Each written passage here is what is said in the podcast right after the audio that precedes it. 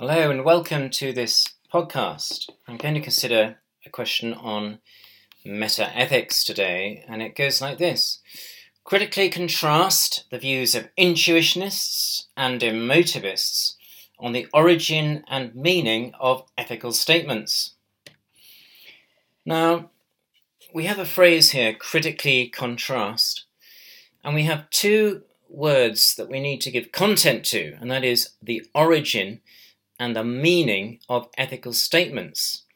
So, in an introductory paragraph, we do need to consider why the examiner has chosen to use two words, origin and meaning. Well, the answer really is there are two major issues in metaethics. And metaethics, remember, means beyond or behind ethics. One is where does moral value come from? And this is the debate about naturalism. The debate is over whether ethical statements have their origin out there in some objective, meaningful way, some measurable way. For example, as a utilitarian would argue, because it's in the value of pleasure and happiness, which a utilitarian believes is objectively measurable or natural law theorists, another form of naturalism might argue, in some objective, measurable concept of eudaimonia, human flourishing or welfare. So the issue here is does or do ethical statements originate from the natural world? Are they really an extension of what we can observe or measure in the natural world? Or do they originate somewhere else. And so that's issue number one. Issue number two is what ethical statements mean. Okay, and that is a different question because a, uh, a scholar like R.M. Hare, H A R E, would argue that ethical language is a special type of language that operates by special rules. And although prescriptivism is not part of the specification, I still believe that it is really important that you grasp R.M. Hare's theory of prescriptivism in order to evaluate, for example, emotivism. Now, intuitionists such as G.E. Moore, M O O R E, argue for a non measurable, indefinable, simple, irreducible property of moral goodness, which originates in an intuition, which is a kind of perception. And with this form of perception, we see goodness much as we see the colour yellow. But we cannot, says G.E. Moore, say anything more about it. Goodness just is goodness, something we know intuitively. You might note how this is similar to the claim of Aquinas that goodness is something innate known by synderesis, a, a God-given faculty of intuition. A.J.R. Ayer, by contrast, argues there is no such thing as a moral fact, and in Language, Truth and Logic, he mounts an attack on naturalism. What moral language does, says AJ Ayer, uh, is express approval or disapproval. It evinces approval or disapproval, he says, rather like spray painting a colour over a piece of furniture. That's not his analogy, it's mine. So the fact, chair, its existence doesn't change, but we express an attitude towards it. We kind of spray it over with a colour, we, like saying yuck for disapproval or hooray for approval. So there's no change in the facts. There is no such thing as a special moral fact, a naturalistic fact, says Ayer. We are simply evincing or expressing a, a feeling of emotion, uh, sorry, an emotion uh, of disapproval or of approval. So the origin of ethical statements lies, according to the emotivist, in an attitude which may, of course, be influenced in practice by society and friends and so on, and expresses itself through our feelings, hence emotivism. It does not lie out there in the world. There is no objective basis for it. Now, we need, rather crucially, to critically assess these two views about the origin and the meaning of ethical language. Both the intuitionist and the emotivist, both, uh, both um, G.E. Moore and A.J. Ayer, are non naturalists. They're arguing against the view taken, for example, by utilitarian theorists or by natural law theorists like Thomas Aquinas, that there is indeed a measurable objective basis to ethical language, to ethical expressions.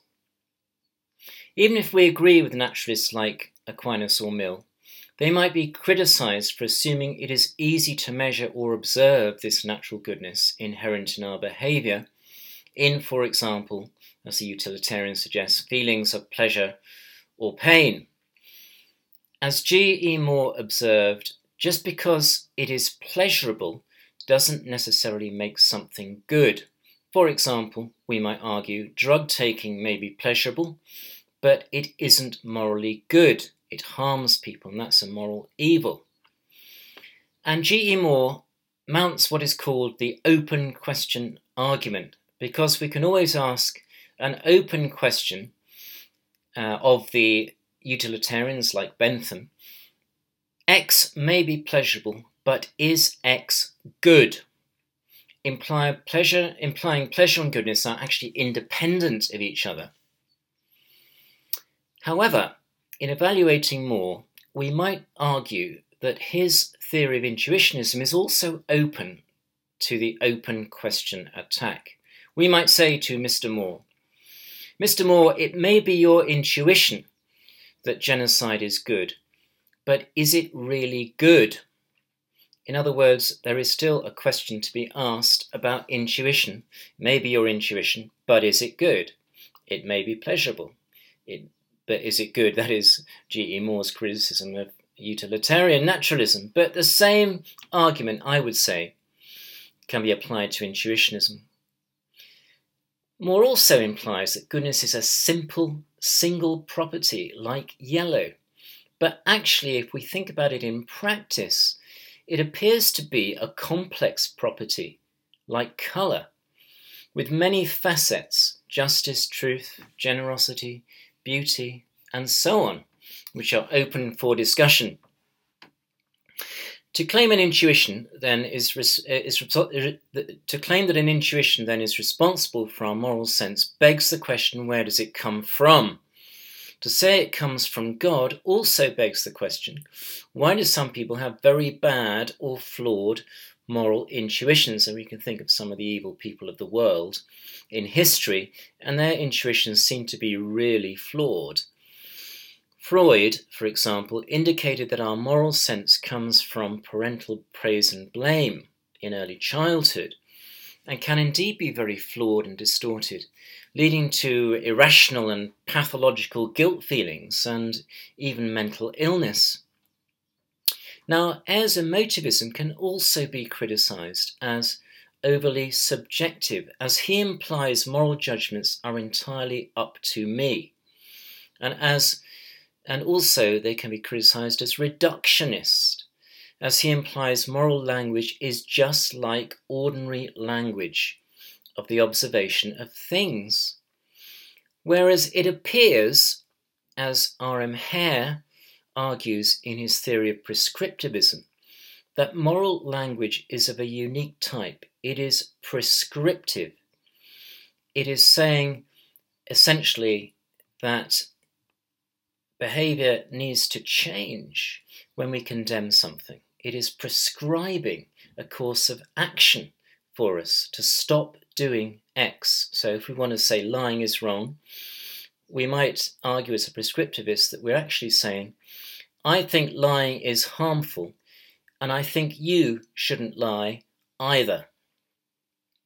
It seems that we do in fact point to things outside ourselves, as in that example I've just given, about harm or suffering, in attributing evil and wrong to actions and goodness to other types of action. So, to conclude, intuitionists and emotivists both share a condemnation of naturalism. In fact, you might also like to explore the naturalistic fallacy and try and work out whether you think it really is a fallacy, because we can accept that uncritically as well. They both are non naturalists, but they are subject to some of the criticisms that, that they level at naturalism itself. For example, Moore's own theory of intuitionism is, is open to the very criticisms that he levels against naturalism, such as the open question argument. Now, you can find more about this in a detailed handout on the PEPED website, and there are extracts from all these authors that I've mentioned on the website. And remember that whenever you answer a question, weave a really strong argument based on a clear thesis statement and make sure you come to a bold and well argued conclusion.